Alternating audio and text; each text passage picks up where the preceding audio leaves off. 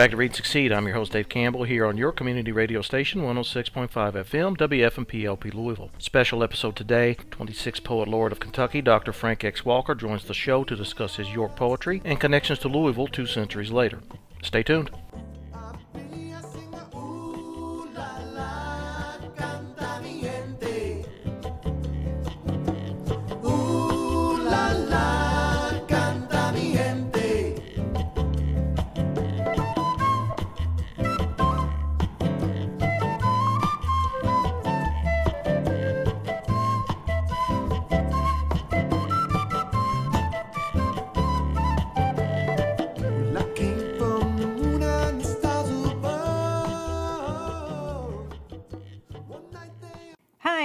Goodman, host of Democracy Now! Greetings to all Democracy Now! listeners on Pacifica affiliate Forward Radio 106.5 FM, WFMPLP in Louisville, Kentucky. This grassroots community radio station relies on volunteer power and your financial support to continue broadcasting the progressive national and homegrown local programming you've come to expect from Forward Radio. At a time when our public airwaves are being gobbled up by corporate interests, here's an open mic dedicated to local voices, civic engagement, and community empowerment. Please go to forwardradio.org and pledge your generous support today. Thank you so much. Welcome to a special episode of Read and Succeed. Less than 48 hours after the September 23rd Breonna Taylor verdict here in Louisville, I was privileged to have a conversation with 26th Poet Laureate of Kentucky, Dr. Frank X. Walker, discussing his thoughts on current developments and unrest in Louisville and nationally and internationally. The foundation for our dialogue were Dr. Walker's York series of poems, Buffalo Dance, The Journey of York, and When Winter Come, The Ascension of York, published in 2004 and 2008 respectively by the University Press of Kentucky. Both altogether breathtaking persona poetry retellings of the narrative of the 1804 to 1806 Lewis and Clark expedition from the perspective of Captain William Clark's enslaved black manservant, York. We had an absolutely superb conversation about life and letters, narratives and counter narratives, politics and prose and poetry, black America and white America, and ultimately a conversation about man's quest towards his most simultaneously abstract and absolute goal, the truth. We've heard so much in 2020 AD in Kentucky and nationwide from professional analysts, and I'm honored to share thoughts on 2020 AD in Kentucky and nationwide from a professional artist, and a distinguished professional poet, no less. Please visit us at readandsucceed.net and our social media sites. Visit forwardradio.org to donate to community radio. Visit Professor X at frankxwalker.com. And enjoy this interview. This is Read and Succeed. I'm Dave Campbell.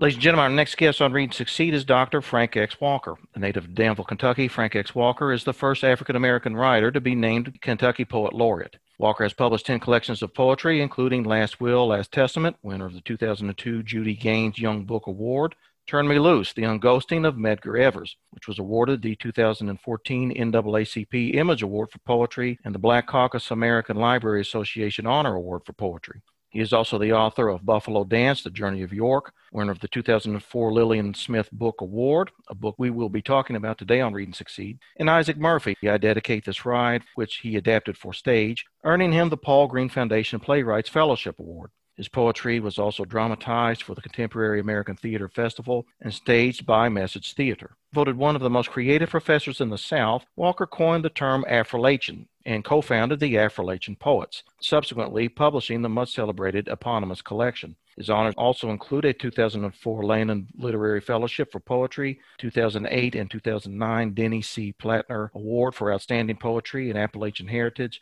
the 2013 West Virginia Humanities Council's Appalachian Heritage Award, 2020 Donald Justice Poetry Award, as well as fellowships and residences at Cave Canem, the National Endowment for the Humanities, and the Kentucky Arts Council. The recipient of honorary doctorates from University of Kentucky, Transylvania University, Spalding University, and Centre College, Walker is the founding editor of Pluck, the Journal of Affrilachian Arts and Culture, professor of English and Afro-Latin American and Africana Studies, and director of the Creative Writing Program at the University of Kentucky in Lexington.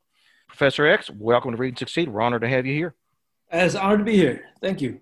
Well, typically, for those that listen to Read and Succeed, we'd start off with questions about the guest and author's journey to letters and literature. And then the issues that are related to those letters and literature. I know that this is being broadcast on a different day in Louisville, but today is September 25th, 2020. We are almost exactly 48 hours out from the verdict from the Kentucky Attorney General's office on the Breonna Taylor case here in Louisville. I myself am sitting about a mile away from the epicenter of most of that unrest. Like I said, we would typically talk about the books first and then we'll move into the issues, but I think that the gravity of what is going on in Louisville and the gravity of what is going on nationwide and internationally. Breonna Taylor is now an international term. There are people who are protesting in London over issues related to Breonna Taylor. Louisville is the center of everyone's attention right now, and in particular, the racial issues that we're dealing with that are reflected in the two collections of poetry about a black Louisvillian that we will be talking about today. So I want to first start off for our listeners and ask Professor X, what are your thoughts on the last 48 hours in Louisville, Kentucky, and national history? You know, it's still, I'm still making my way through the traditional grieving process. I mean, it's, the result was not unexpected but the degree to which the final results said black women's lives don't matter is like a death to me as a product of black women. You know i have daughters i'm married to a black woman. And to only find guilt in the policeman who didn't shoot her and you make a determination that her death, her death was justified. Not only does it hurt, it just just opens up a, a, a wound that rarely even gets a chance to close before the next injury happens in America as a black man, woman, or child. But at the same time, there are so many questions I think that are still unresolved because we don't know what evidence was presented to the grand jury we know that there was a conscious decision not to explore the search warrant's validity. And for whatever reason, there were 12 individuals who testified that they did not hear them announce the search warrant, but somehow they found somebody, a single witness, who said they did hear it executed. And to present that as if there was only one witness against 12 sounds a little egregious to me. So there are enough holes in the whole story beyond the fact that George Walker was charged with attempted murder of a policeman and other offenses and then released immediately and had the charges dropped in less than 48 hours which meant that clearly that he had the right to defend himself but then to claim that the shooting was justified because the police were defending themselves, it's just crazy to me. I mean, it, it's illogical, it's hurtful, and justice is still undone.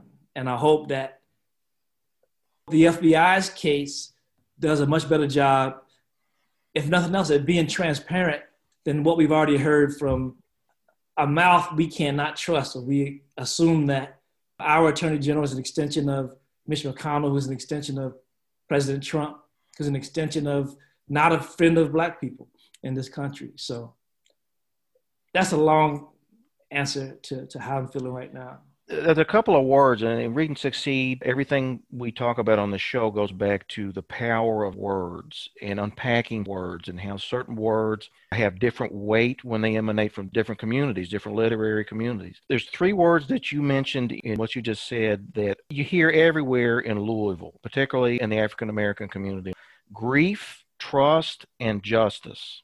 Mm-hmm. And I think and, and like I said, we'll bring this back to the poetry near the end of the episode. But I, we, we, ha- I think in terms of, I'm, t- I'm speaking in terms of words and letters, which are things that both of our lives are dedicated to. We've got to get to a place in this country, and I don't speak for white America. I am a white American. Anybody can go to the Read and Succeed website and they can see that. But we have to understand that when these words of grief and justice and trust I won't even delve into the, the, political aspects of it, but just as existentially, as your life, going through feeling grief, needing justice, trusting people, they mean different things for white America than they do for non white America.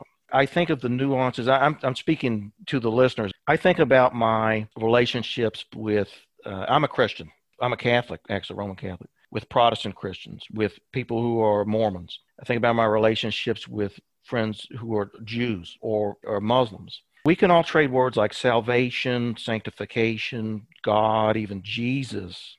And for the most part, they mean all the same things, but they also have different meanings from what community that they emerge out of. A Muslim says Jesus, it means a very different thing than when a Christian says Jesus or when a Jew says Jesus. When a Protestant says justification or sanctification, it means something a little different. These are theological terms than when a Catholic says it. And I think that the nation has to come to some understanding that when an African American stands up and says, I'm seeking justice, that means a very existentially different thing, or I'm grieving over the lack of justice than it does when a white American stands up and says it. The words themselves, I've heard that word grief and justice so much. I, am trying to figure out a solution of, of how white America can come to, and I, I don't think they can because it's just two different experiences. I think that white America thinks about justice in terms of its transactional. Justice for us, and I say us in broad terms, is the redress of grievances. Somebody stole something from me, I want compensation. You know, somebody injured a family member or me, I want compensation, or I want that person to be imprisoned. I, I don't think that a lot of white Americans understand when the African American community or people of color stand up and say, We want justice, that is an existential demand that extends centuries back, past, present, and also into the future? Well, you know, I think it's even more complicated than that because I think about the fact that Daniel Cameron is black.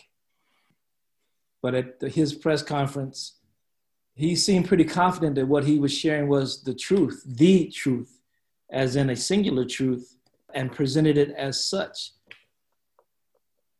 I don't personally know any other black person who would agree with his version of the truth right now.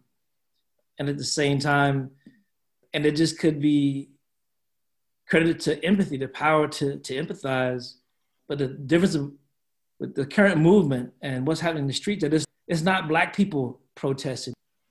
It's a multiracial, predominantly under 40 year old young movement that is not some stereotypical audience that you might see. You know, a large number of people even arrested in Lexington at the recent protests locally were not black. So it's a different movement, and it, it is it's it's it is a, a movement, and I think the what makes it different from previous movements is the the diversity of it that is being led by young people, which is necessary because you know our, my generation hasn't made much progress towards the justice that all people deserve. But they've been in the streets 117 days yep. in Louisville. And we'll stay 117 more until they get something that sounds and looks like justice. And I, I admire that. I mean, I respect that. You know, that's at almost 60 years old, I'm glad there are young warriors out there who have the energy and power and passion to wage that battle. They give me the privilege to wage the battle of words on paper. You know, we have to find out what, how we can contribute to, to progress and, and make this a better place. I wouldn't say white people don't understand black pain. I would say that the justice system and injustice in general has become so systemic that it's easy for people in charge to just read what the law is and then say the law was broken and then assess a punishment and not feel any personal thing connected to it. And not acknowledge how the system has criminalized poverty, addiction, undereducation, unemployment in such a way that they feel justified bringing the hammer down and, and without seeing who's being affected and who isn't being affected. So I think the system is unjust, but it's not broken. It's, it's, it's doing exactly what it's designed to do. Mm. So it has, it has to be corrected. That's a profound statement. I, I, there's so many people who around Louisville have said I never expected any other verdict than what came down. Right, right. And I guess a, a final word on that is that you know, people like to say, well, there's the law, and you have to obey the law. That there are rules in place, but slavery was legal. Yep. It was legal to bar people of color from restaurants and public facilities to deny them the vote. That was all. you know, it was legal to do so at one point in time. So those things were fixed. We have we have other things to fix. We're, we're not. The law is not serving everybody equally, uh, clearly, and this is just more evidence. Yep. I mean, I think people get the whole thing to it. Of course, all lives should matter. When people say all lives matter, but what happened 48 hours ago indicates that all lives don't matter. And that's all Black Lives Matter is trying to say yep. is that, you know, we, we want some equity. We want the dignity of being treated like human beings and not like something less. And that bears out in every phase of life healthcare, education, and in this case, most specifically, the justice system. And it, it has routinely disproportionately disenfranchised people of color. This is the freest country in the world, but it's also the country that imprisons more people than anybody else in the world. So that's, that's a contradiction to me. And you can't sell me a story about American exceptionalism that only mentions all the great things about America and does not include everything else that makes it less so. Well said. Well said we'll go to the first Louisvillian, the first black Louisvillian, who would be York. The poetry that we're reviewing today is Professor X's two collections of poetry. One was Buffalo Dance, The Journey of York. It was published in 2004 by the University Press of Kentucky. And When Winter Come, The Ascension of York, the follow-up collection of poetry that was published in 2008. The title that I saw when I was looking at this was Persona Poetry, the idea of poetry told through the perspective of York, who was of the Lewis and Clark expedition explorer William Clark's manservant. That was the term that was used in those days. However, the reality is is that William Clark enslaved York. William Clark was a slaveholder. York was his slave. These are painful terms that we use. York went on the Lewis and Clark expedition that left Louisville, traveled up the Missouri River, traveled over the Rocky Mountains, down the Columbia to the Pacific coast between 1804 and 1806 and then returned with them and returned to his pre expedition life in Louisville thereafter. The nature of the poetry is telling the experience of York, his journeys, his inner reflections on his role within the expedition, social reflections on the world around him, thinking about his experience as an African American man with the expedition around him as a type of symbol. It's beautiful poetry for those listening. I highly recommend that everyone read it. And I just had a few questions I wanted to ask Professor X about those poems. But I'll start off with a question about his journey with reading. And I ask this for all of our guests on Read and Succeed. And it is Are you a reader and when and where did that start? I am most certainly a reader. And it started when I was a, a child for a couple of reasons. One was at the time, I had five sisters who tortured me mercilessly. And we didn't have a television in our house. So for me, my comic book collection was a was my oasis away from them and a form of entertainment. So I had a whole comic book crate, whole milk crate full of comic books, in addition to books from school that I gathered and collected and could purchase the weekly reader magazines and of course, whatever was available at the library at the time, I wasn't allowed to go uptown by myself, but the bookmobile came to our neighborhood, our housing project in Danville every Saturday. And I was always the first person in line when the door opened because I was so enamored by these other worlds and places you could travel through books and the fact that they were free. So all of that made me very excited about learning, about reading, which eventually turned spilled over to writing. But I've been a reader since before kindergarten and became a more passionate reader probably every year thereafter. You know, that's, I think it's always important. All of our guests on Read and Succeed always bring up their library experiences with their public library and their bookmobiles from their youth. And, you know, for those listening who have power over funding for the public library systems, we cannot, as it was for me, we cannot discount the influence that those institutions have on establishing reading foundations in people. You know, here, Professor X is 60 years old. I'm going on 40 next February. And we have vivid memories of the bookmobiles, of the public libraries, and had the excitement that we had when those came around. And those are great influences. This is Read and Succeed. I'm Dave Campbell. I've had a few other African American guests on Read and Succeed, and they were very specific about they wanted to seek out books where the author spoke like them, and some of them, quite frankly, they said they wanted authors that looked like them. Did you ever find yourself going into that process as you progressed as a reader?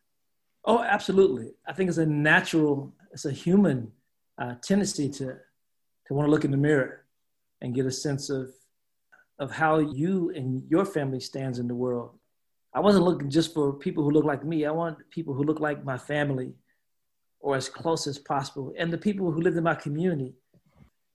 Because I think unconsciously that would have verified that I was part of this bigger world that existed in books.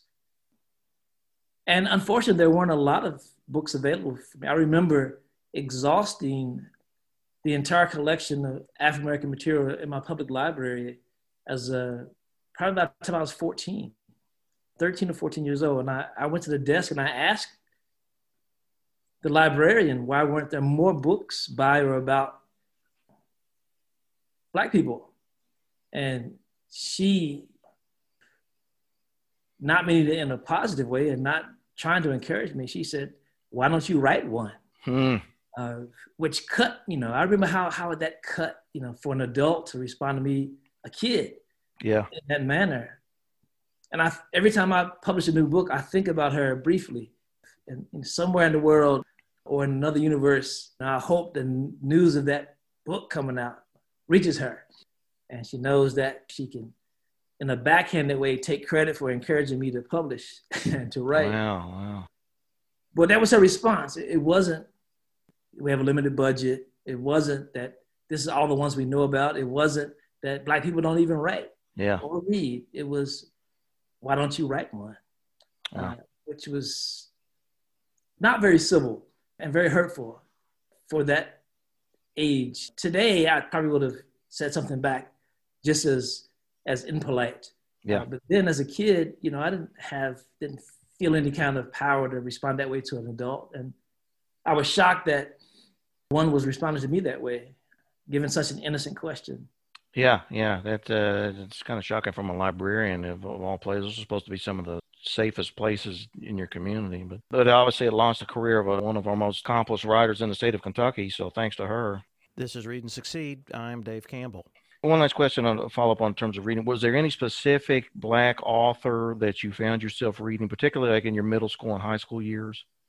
Uh, not not as a kid. I mean, it wasn't until probably a sophomore or junior year in high school that I discovered uh, Langston Hughes and yep. and um, Paul Laurence Dunbar. And it, I didn't. I wasn't blessed with a home that had a library.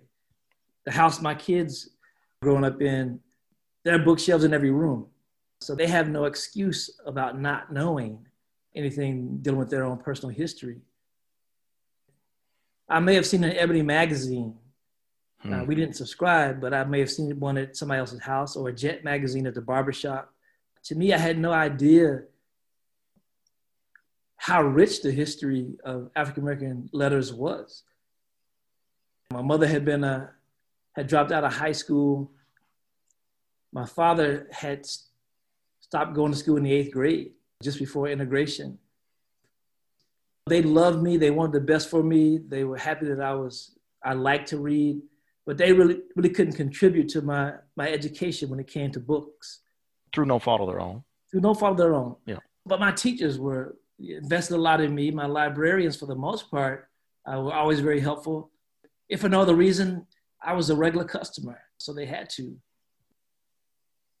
But I think that combination of, of information coming via schools and, and the drive putting me through my parents Sure. Um, I was determined to go on to college. That was not an afterthought. Before I was even out of high school, I was already thinking about what's next. Where in a lot of small towns, high school is the goal. Yeah. You know, to just to, to graduate and then get a factory job or start your life. And that was never an option for me. One last thing on that, in terms of black letters, learning black literature in high school, you know, I can speak. I graduated from high school in '99. I came up in a small town near Danville called Winchester. For those listening, the only African American letters that I learned or read about in high school were exactly the, the author that Professor X just said. It was Langston Hughes, and we read A Raisin in the Sun.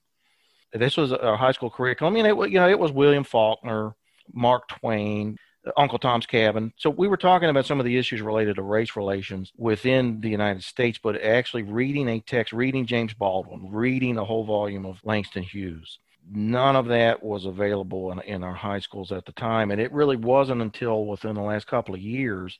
It started with The Yellow House by Sarah Broom, which was the 2019 National Book Award winner. That was my entryway into learning about black letters and how they all relate if we can get more exposure to uh, not just the subjects but the authors who are people of color in high school curriculums mm-hmm. that would be a huge step forward because as professor x said those are some of the best letters in american the truly American voice. And I think that it emanated with Twain on the Mississippi, who was in proximity to African American populations. If you want to hear the American voice in its purest sense, the way that it's written, the lyricism and the style of it, you will find it within African American letters. And a lot of people don't have access to that nowadays, unfortunately, artistically.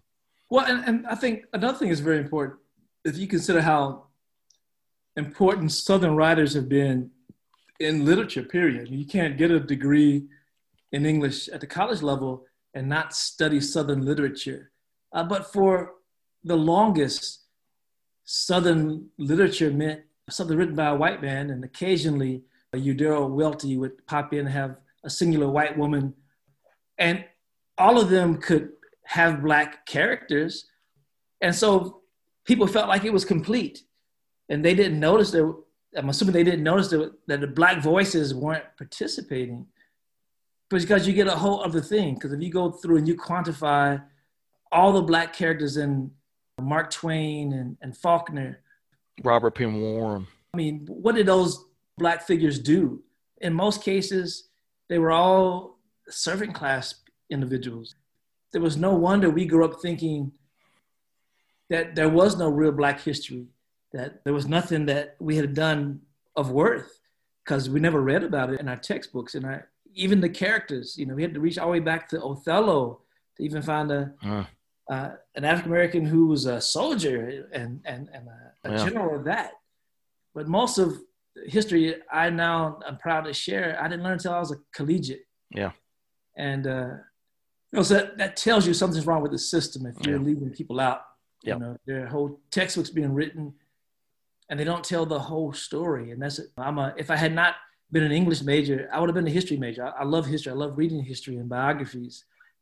And so most of my historical poetry or the books that are in persona are all steeped in history. I have, there are actually three York and Lewis and Clark texts. There's one on Isaac Murphy, there's one on, Medgar Evers, and all those things that are about my historical interests. The one that only hints at history a little bit, but tries to imagine something different than what historians have done, is a third book that probably comes out from UPK in 2022. It was written four years ago, but because of it was purchased by a film company in California, we couldn't publish the book until the film came out. You know, mm. so we were kind of stuck, and we couldn't even talk about it unless it was educational space, which hurt to write a book that then nobody else knew about. Yeah, yeah. Um, but you know, they they have ways of writing checks to make you forget about that pain that you don't experience usually as a poet. But that third book tries to imagine a story that is not the story that history tells us. History tells us that York, at the end of his life, he was on the way back to Clark to be his slave again because he didn't like being a free man. And that's the story that Clark tells. That's the Clark, That's what Clark said in an interview on his deathbed. Mm. But Clark and historians are the only people who believe that that is true. It's hard to imagine a man like York who experienced a kind of freedom while he was on the expedition because of how Native Americans interacted with him. And then to actually enjoy, get some freedom 10 years after the expedition, to experience that freedom, to have been out west for those three years, to say, you know, I, would rather be a slave. Thank you. Yeah. It makes it, it's illogical. Uh, so the, the third book imagines York returning to the Northwest to live among the Native Americans. What we do know from Native American history is that when York was with the Nez Perce Indians, he took a bride who was the daughter of one of the chiefs, Chief Red Grizzly. Not only was their courtship detailed in the tribe's oral history, then transcribed in the written history, they talk about the fact that York and the chief's daughter had a son. And that son's name was York. They honored York in that way. And even today, when I was doing the research for the York books, I had a chance to have lunch and dinners over the course of two summers in a row with descendants of York, with men and women whose children look like my own children wow. and grandkids. Wow. But they didn't tell me, they didn't explain to me why they were as dark as me or why my hair looked like some of their hair. It wasn't until the third summer when I returned that they told me that everybody I'd had dinner or lunch with were descendants of York. Wow. They did it on purpose. And they were also testing me and to see where my heart was, what my intentions were. And over the course of those tests, my son and I, we went to a sweat lodge with them. Yeah. We went. To, we were the only non-natives at a powwow, special powwow. We were in and out of their homes. We were on their ranches and farms. And after three years, they gave me a copy of the tribe's transcribed histories where it talked about York from their point of view. And this is something that no textbook, no history book in American history had ever done. But they trusted me with it and then asked me to do something with this information. Wow. So that's the reason the second book, When Winter Come, even exists. It was because of their trust. And I made sure to, to change the point of view.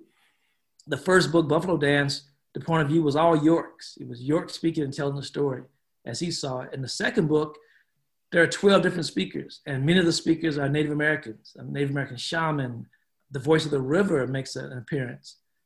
The river speaks. I thought that was the best poem. I got goosebumps when I read that. Yeah, yeah. that that's it's also the longest poem because water was so important to that expedition.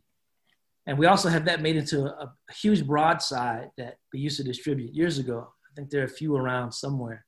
In fact, the Louisville Historical Society has copies of that. You know, you could probably drop by there and get a free copy. But you know, those stories are that important because they tell a kind of history.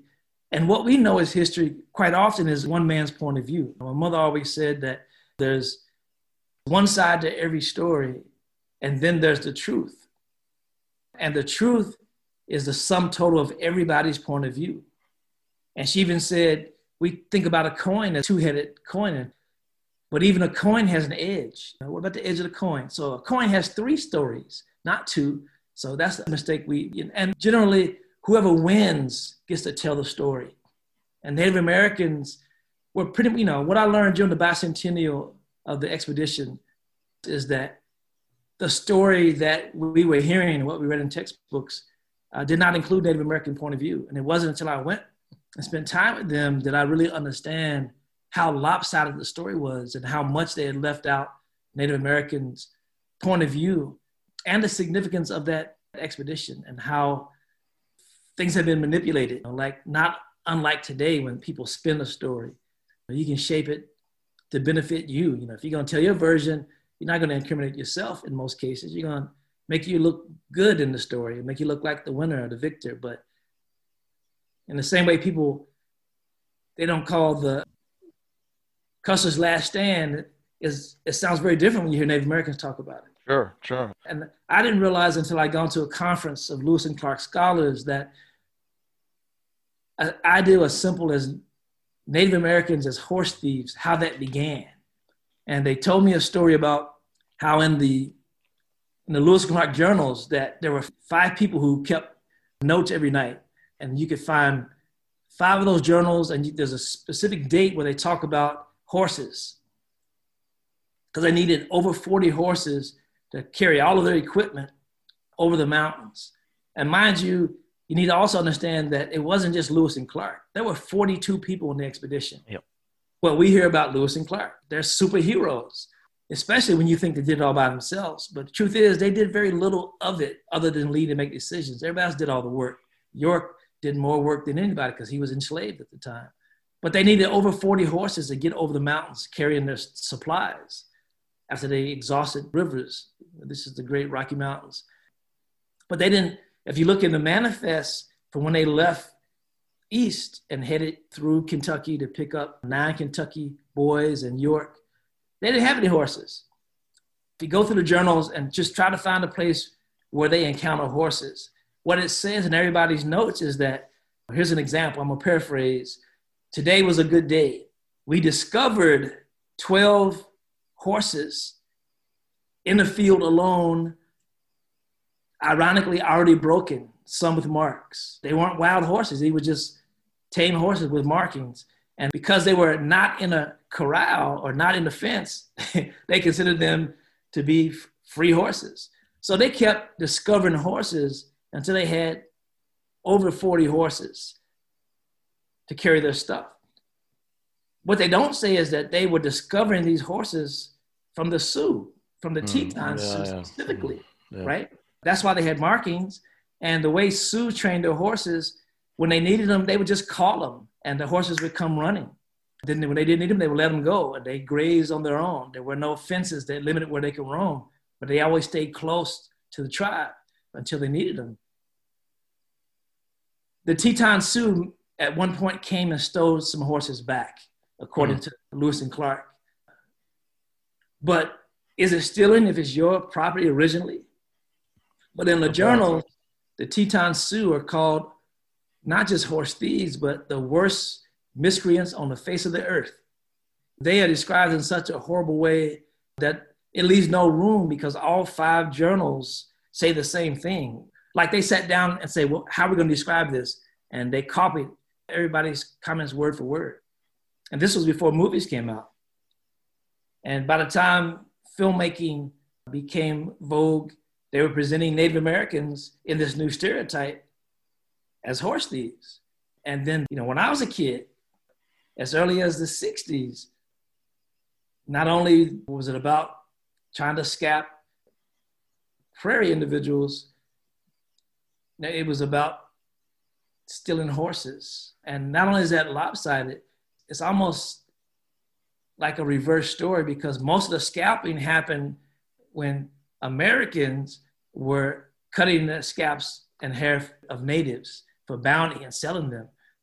So all that history is twisted and became because only one side of the story is being told yep. by one participant in the story. We grew up with these ideas that infected our or influenced, depending on how you think about it, our films, our cartoons, our children's stories, yep. And became these stereotypes and caricatures that are still alive today in a lot of cases. People, even with the COVID 19 pandemic, most people have never seen a news account that talks about how horrific its impact has been on reservations and among Native people. Mm. Uh, and why that's not on the front page is beyond me because even though it affects people of color more adversely than people who don't have that melanin uh, presence in their bodies, it affects Native Americans even worse. Really? Okay. You, you haven't heard anything about that on But it never makes the news yeah. unless you're reading Native American news or you're in touch with people in those spaces like I am. But that's typical. Same thing about you don't hear what happens in prisons. We weren't hearing about things that were happening in nursing homes for the longest, but people were dying in nursing homes from the very beginning, large numbers, until somebody broke the story. Yeah. And then the same thing in prisons because of that kind of closed population until somebody broke the story, but they weren't going to release the story because it made them look bad. So history is just one person's point of view. And once you call it history, it don't make it true. And so when I reach back to Daniel Cameron saying, this is the truth, you know, I just kind of shrugged my shoulders because I knew what he was saying was, this is a story, this is a narrative we've crafted, and the one I'm telling you. It's not necessarily the truth. He's calling it the truth, but it don't make it true. We'll know the truth. Hopefully, we'll be closer to the truth when the FBI completes their version of it. Yeah. Well, even then, I mean, that's just going to be their interpretation of the truth. Exactly. I mean, there's multiple, and, and and back to like the things that we're talking about. It takes it takes artists like Professor X. For those listening to this show, you can get a different take on the truth of the Lewis and Clark expeditions. We all love the journals. We all love reading them. They're magic. Reading, you, you yeah. I mean, once once you get into them, uh, they did. There was an event at the Filson Club right before the pandemic hit, and the guy that translated the journals I can't remember his name. The professor, who's University of Nebraska professor, came out and spoke at the Filson Club in February. Wow. Oh no, I'm sorry. No, it was um, last uh, last October. I'm sorry. He was at the University of Nebraska when I was in Omaha. But even he said he's like you. He goes, you read the journals, and he says they just take you on the expedition with them. But as Professor X is saying, there is other truths that are at work there. This is Read and Succeed. I'm Dave Campbell.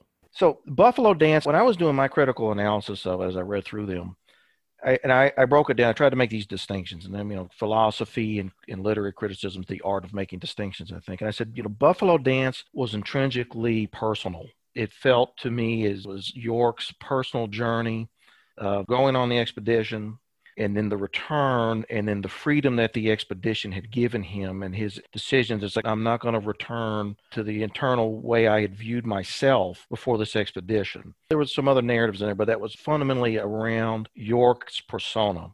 When winter come i said it was less personal it was more social. Social in the sense it had a, a social element with the inclusion of sacagawea now speaking the inclusion of clark now speaking and in the earth itself speaking at times with the river speaks. I definitely felt that york's connection to the earth it was kindred with the native americans. Him and sacagawea had an ancient relationship that existed before america began. Like i could feel i just got goosebumps as i said that but i could feel that. And i i, I want to bring this back to your identification as an Affrilachian an african american also from appalachia. I grew up in winchester Growing up, I was delivering vending machines out to the country stores that were in Powell County, even as far away as Pikeville. Mm-hmm. I, I don't claim Appalachian status entirely, but I, I grew up in proximity to it. And their relationship, I, I don't like saying their, Appalachia's has a very ancient relationship to the earth. Very different perspective than you probably would find in, in Lexington, probably a very different perspective than you, one you would find in Louisville or anywhere else for that matter. I just wanted to bring back how, you know, you moved into When Winter Come and you began to have these very intimate relationships with indigenous peoples, with the Nez Perce. You were given permission to enter into deeper and deeper levels of their oral histories, which, which your heart was being tested around their campfires, so in their sweat lodges, so to speak. The Arab world, they have similar processes to you have to sit around a lot of dinners with them before they will let you deeper and deeper into their world how much of York's relationship with the earth do you feel is reflected in your identification as an Affrilachian within the poetry? I would say there's some for sure. Because for me, me, me go back to York. One of the things that I realized, I had written what I thought was a complete book before I made my first trip to the reservation uh, in Idaho. So you, you thought Buffalo Dance was a finished canon? I thought it was well. I thought it was done. Wow. I, I, thought my version of it, you know, everything I'd written just needed to be blessed and put it on a hardcover and, and sit on into the world. But you know, after you know, if you've never been out west, and I know a lot of, hopefully everybody listening is is well traveled. But for me, and I got to watch it happen because I've traveled more than my son at the time. He was these three summers consecutive were he turned 12, 13, and 14 so it was kind of his rites of passage. So I studied him and wondered about where I was at the same age and what my experience was like. You know, I had, I was almost 20 years old before I was on my first plane, before I made my first trip out mm. of the mm. state. So I come out of a, a small social group that wasn't well traveled. And so there was, there was a lot of what I experienced in the Northwest that I imagined York experienced because he had not seen these things either. And he grew up in a space that people didn't talk about the Northern Lights. They didn't talk about whales. They didn't talk about 100,000 buffalo at once uh, or waterfalls bigger than Niagara. All these amazing visual landscape views that existed between you know the Mississippi River and the Pacific Ocean. So every time I saw something that just made me just open my mouth and go, wow. And understanding that this was 200 plus years later for me, I tried to imagine what was it like for York, for a manservant to see his first whale. And before that, the biggest fish he'd ever seen was a catfish. And now there's a whale. Or to hear a waterfall like 10 miles away and to get louder and louder and louder. And you finally get there and you see it. And it's your first ever waterfall. And there are no rails to keep you from falling over the edge. And it's just natural wonder. Or to to go to sleep at night outdoors and look up and the stars seem like they're less than a mile above you because the sky is so big. After making that first trip and being awed by the landscape, mm. I rewrote almost half the poems in the book because I realized that the landscape was a main character. Wow. There's no way that you could ex- that York experienced that without acknowledging how important, how powerful that experience was. And the more time I spent with the Native Americans and realized that much of what they do is still outdoors. You know, I yeah. went to a graduation, a high school graduation celebration that really was, you know, around a campfire in the backyards in uh, quote unquote suburbs on the reservation, but it was a campfire. And the the sweat lodge we went to, that was built out of all natural items and, and next to the river was not like going into a sauna in a hotel. Yeah, yeah. It was I mean, an it urban was experience. Yeah, it was a real authentic. It was the way they had done it for centuries. Yeah, yeah. and to be in that space, I knew that that I wasn't making a film, so I had to find some way of bringing that experience forward for the reader to make sure they understood that we aren't just outdoors; we are with the outdoors in this space. Once he got that far into the wilderness, and in the second book, the reason I animated the rivers, plural, because it was in response to understanding how important the outdoors was in, in, the, in this particular story. Yeah. These men spent most of their time outdoors. Unless they spent, they built some shelter for the winter. They were outdoors every two night. years, two years. Uh, that's hard to understand. We there's no comparable experience nowadays of being being. They were out there for two years you know, we, we go on vacations and we you might camp for a week or a weekend, but I don't know anybody who spent that kind of time outdoors. You know, no. maybe the Arctic explorers of old, but the new ones, they have the equivalent of Winnebagos out there yeah. with all the modern conveniences. Know, they're not dealing with the elements, sleeping close together because a bear or a wolf or something might drag them off. Yeah. Uh, it's amazing. Have, I've always said it's amazing, other than Floyd, who died of an appendicitis, and even the best medicine in Philadelphia at the time, he probably would have died anyway. Mm-hmm. I always said it's amazing in the Lewis and Clark expedition that they even survived, all of them. I mean, that's that's incredible given the condition. I mean, two years, just the elements themselves. You take of the wild animals and disease, accidents. It's, it's absolutely amazing. And the Lewis and Clark version of that, because it's such an amazing thing to have survived, they do seem like heroes because they don't talk about the degree to which Native Americans saved their lives. I mean, they would have starved to death at least four times because they ran out of food. They were eating dogs yep.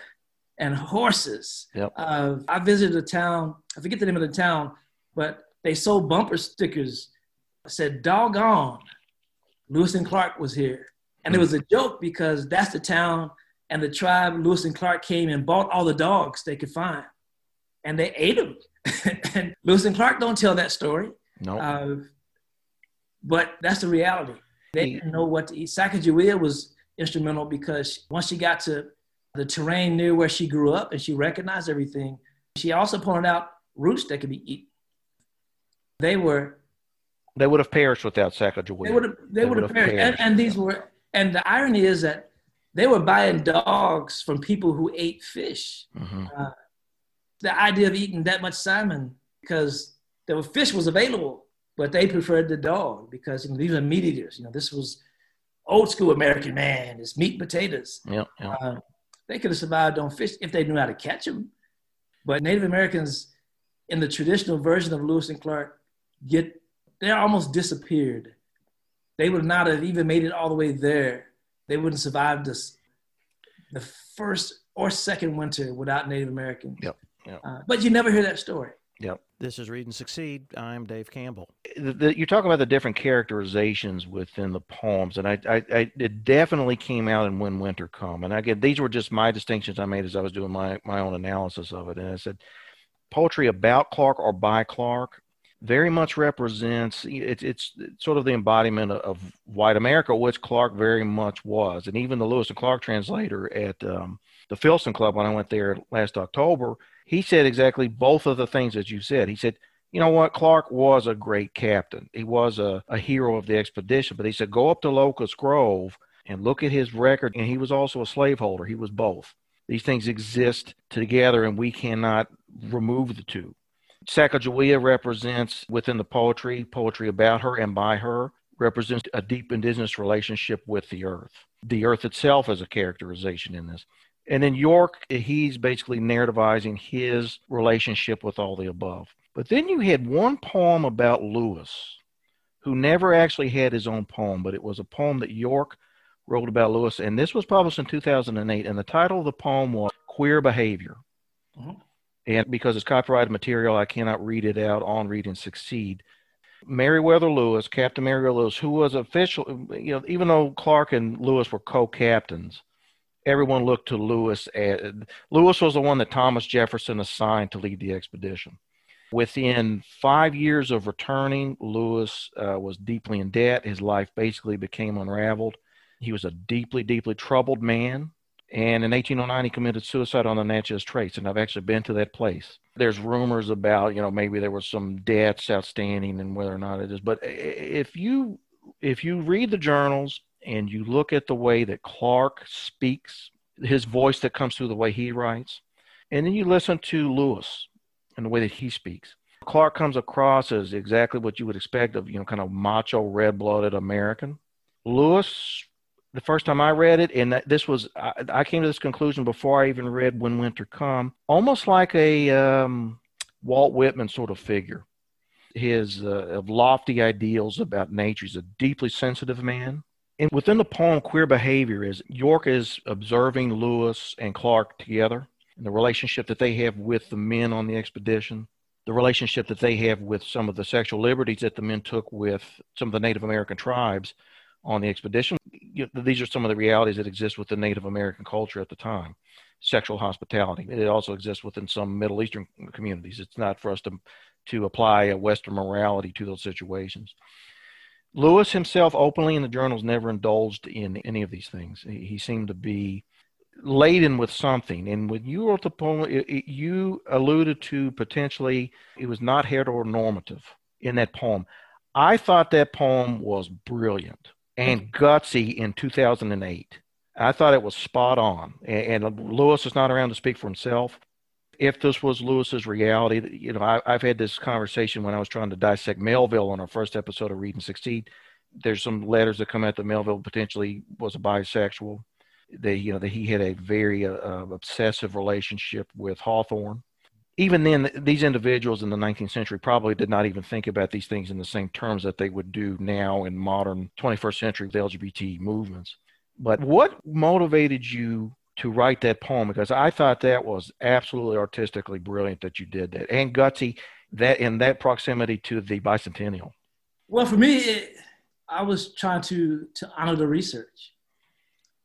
When I was trying to do a character analysis of key individuals, I paid a lot of attention to how other people responded to them. And that information, if you look at, if you read more than one journal, I bought all of them. Yeah. I had three years of total research. I made seven consecutive trips on the weekend to St. Louis mm. um, to the Westward Expansion Museum, which houses the largest Lewis and Clark paraphernalia collection in the world and almost a bookstore full of books about everything connected, you know, the food, the plants, the Yep. medicine. Totally immersion. Every time I would go, I would spend over my budget in books and all I could carry and the videos. But the more I read, there was an image and picture of Lewis that was the first it, it was coming across like he was just a dandy and just you know, that it was a, a class thing and he was above these rough frontier men like you mentioned the the red-blooded i want my meat rare Yep. uh, clark kind of assessment Yep. but he was above all this and, and the closer i read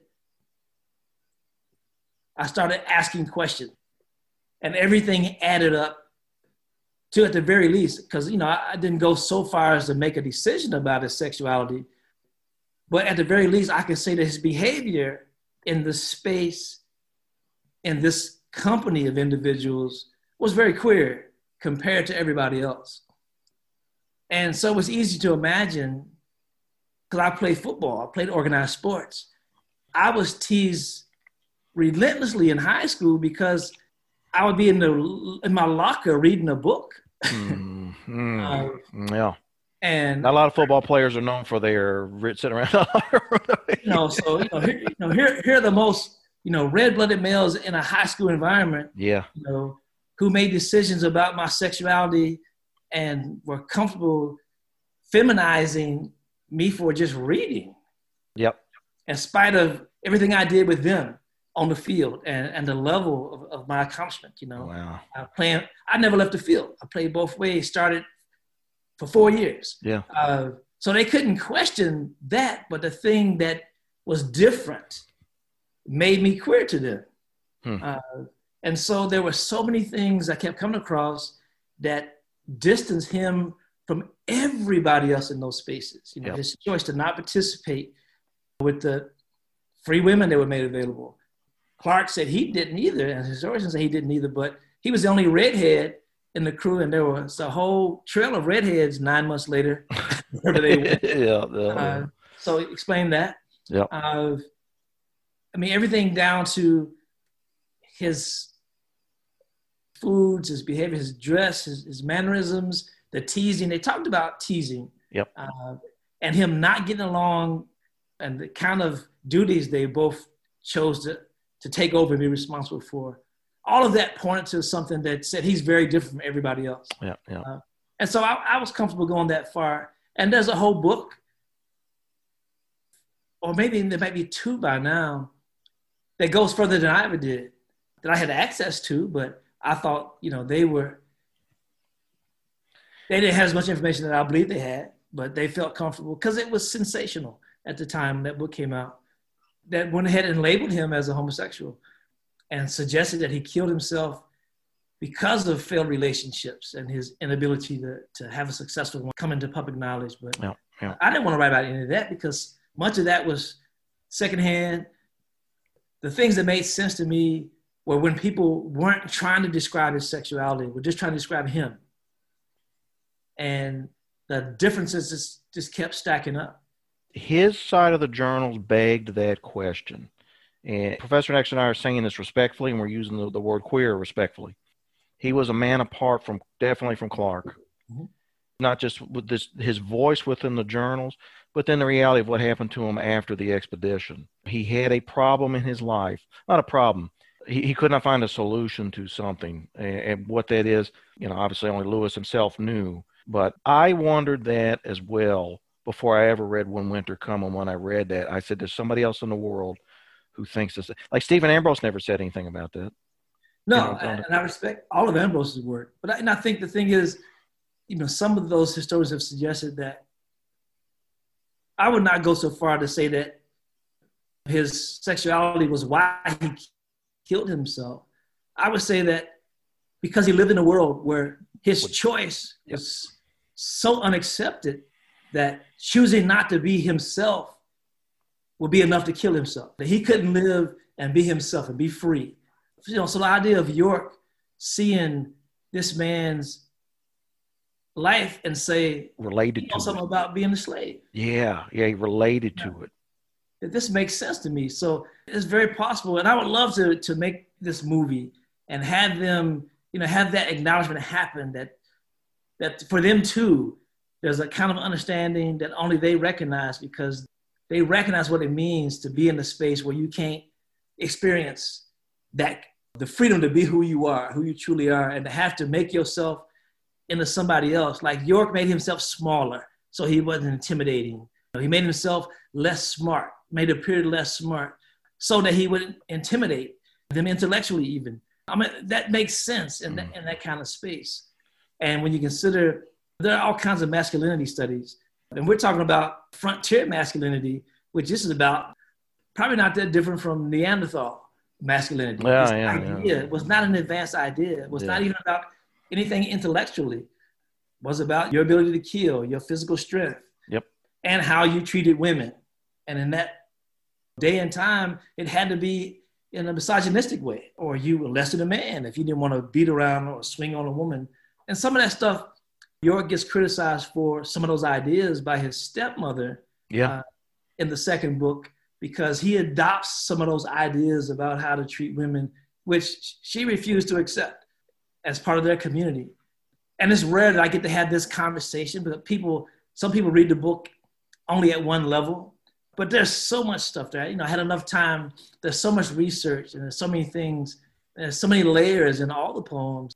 That, that was right at the end. I can, I can remember how you know York had changed with his relationship to himself and the freedom that he d- desired. But then there were also reflections from those, like th- th- those images of him sitting on the porch telling the stories from the expedition and everybody standing around. And the black women in his life being like, this guy's got a sense of himself now that's rising above. Right. Yeah, he's treating us differently now. Yeah, yeah, yeah, yeah. Where's his humility? And for me, even if it wasn't true, I understood that because I remember going to college and then coming back home among my peers and being accused of talking different, of acting different, of being above, you know, it's like, you think you're better than us now mm-hmm.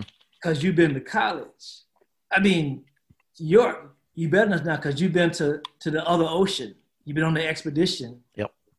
So I I think it's a natural thing. You know, there's that whole crab mentality, especially if you live among the people who are marginalized as a group already, and one person has an experience outside that group context. So a- a lot of what York experienced in the book were things that for me I tried to like draw a connection to in my own world. Yeah.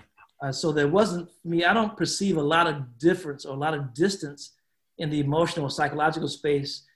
I had a journey to to understand York in that particular position, versus writing from the point of view of a, of a river, from Clark, from uh, A Lewis, jacket or a knife. Hallelujah, from a hunting shirt, from a Yeah. knife, from a gun. That's hard work for me. the other wasn't as hard. It was easy because I had the emotional research already in my core that I could reach and dig into. I thought that when you spoke from Clark's perspective, and I speak as a white man, particularly like that last poem on When Winter Come, where you said, you know, it, Clark was talking about how much York's leaving and getting, you know, getting caught up in his own sense of blackness. Clark was saying, well, it just kills me that he had to do this to me. And that, that's a very, very white mentality. And like you said, it was work, but that was executed brilliantly. Like that's, I'm, I'm not painting all of white, America opposite thinks like that, but they're the, the uh, emotional, intellectual risk of falling in. You know, I was just so nice that I did so much for everybody, and then everybody gets mad at me. You know, they just it just hurts me.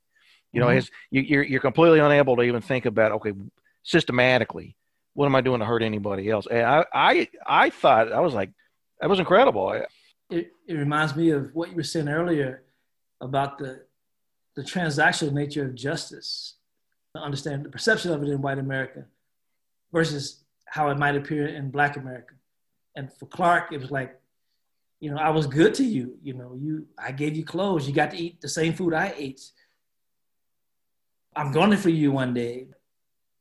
But refusing to understand why he was angry. Yep. And the idea that York would rather be in Kentucky with his wife and not with him. Yeah. That he didn't have the empathy to understand that. Well, even like I and I don't like I don't like Read and Succeed becoming a political show for the listeners. But Bob Woodward's book Rage just came out. I have not read it, but I was reading reviews of it, and they were saying that as Woodward was bringing up what uh, Barbara Tuchman was an historian, talked about the clock of history and how the clock of history sets on certain eras. She was writing about World War One as the clock of history was setting on monarchy as the ruler of Europe. It was going to move into full blown nationalism and all the issues that went with that, which included world wars. And Woodward kept bringing up Tuchman in the sense of the era of white privilege and white supremacy. The clock within American history is setting on this. And Woodward even said to Trump, he says, I myself have benefited from white privilege. My entire career only existed because of the privileges that I have as a white individual. And he was trying to draw Trump into feeling and empathy in these issues. And Trump responded exactly like Clark did in that poem with the list of defensive accomplishments. I have not read it, but the reviewer was saying he was like, the only thing that the president could say was, is just kind of like, look, I, the, you know, talk about employment rates and, uh, you know, all these things that, that we have done. And I, I'm not, it, I'm speaking in judgmental terms, but also non-judgmental terms. I'm, we're looking here as, as literary analysts and the words that are being said and what we feel as people who devote our life to letters means it was exactly that same mentality. Is like it, it hurts me that i even have to be asked about these things. It kills me. Like that, that that line from when Clark said that in the in the book i was like wow that's just nailed it. And, he, and i even read that out loud to myself to master. I even read it out loud with a virginia accent in the privacy of my home to get that poem deep within my being which I think you have to do with poetry sometimes. And yeah, it's, it's, it's, meant to be oral. Well, you know, I think the uh, I bought the book and, and I haven't finished it, but Rage. Rage. And one of the key thing Trump says in that space is you drank the Kool-Aid. Yep. I saw that in the, in the review. What, he, what he's trying to say really points to something that we come to know about him is that he really doesn't believe that African American people, people of color, period, have contributed anything positive or worthwhile to what he understands as America. That he has this idea of America uh, that's based in a very singular way and a very closed minded way because he's not a reader. Yeah. Right? So he's not read any African American literature or other people's histories of the world. Yeah. yeah. You know, yeah. He's probably consumed every high school or middle school size version of history.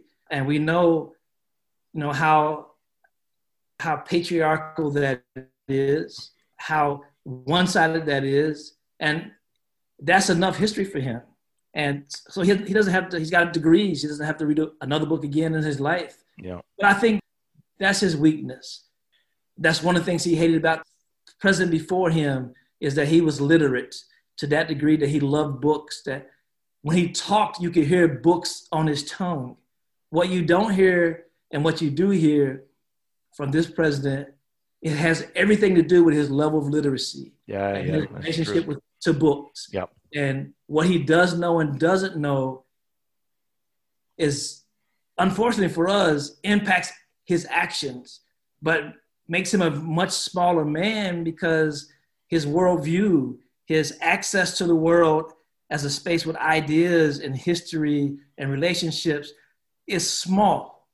I mean, I dare say it doesn't extend beyond high school. If he could, te- if he could test him, it wouldn't. It might not go past high school. It, it, for those listening, like reading, reading is an arduous task. It, I, I equate it. I, I run. I train for triathlons, as I became a true reader, and if anybody listens to episode one of Read and Succeed, I can start. I could talk about my reading journey began in the middle of a war.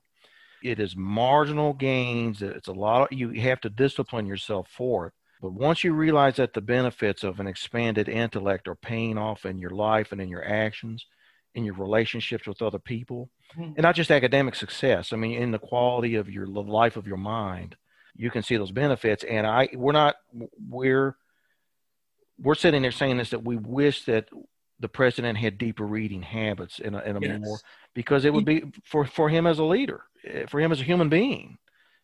There's so much there's so much he could learn that would be useful in the job he currently has. Yep. And I, I mean, what job have you ever taken in the world that didn't require you to read more to do it in the best way possible? Yeah. And the most important job in the world has to be, you know, leader of the free world, largest country in the world, Yeah. most powerful country in the world. I mean, there's so much, and to shrink your world to tweets. Yeah. Yeah. Yeah. I mean, he'd rather read a tweet. See, It seems like he's the kind of person who would depend on news from a tweet or from the social media versus reading a newspaper from cover to cover. If he did that, if he read several newspapers from several points of view or watched multiple news shows, but he gets his news from one source Yeah. and he gets it in sound bites, and that becomes his worldview and his reality, and that affects everything. You know, Absolutely. yeah. uh, but I, you know, a program about reading is all about that. I mean, and people understand how how books just expand your mind. Period. You know, you if if it made you if you read if you read a book, every time you read a book, you were an inch taller. Yep. Right.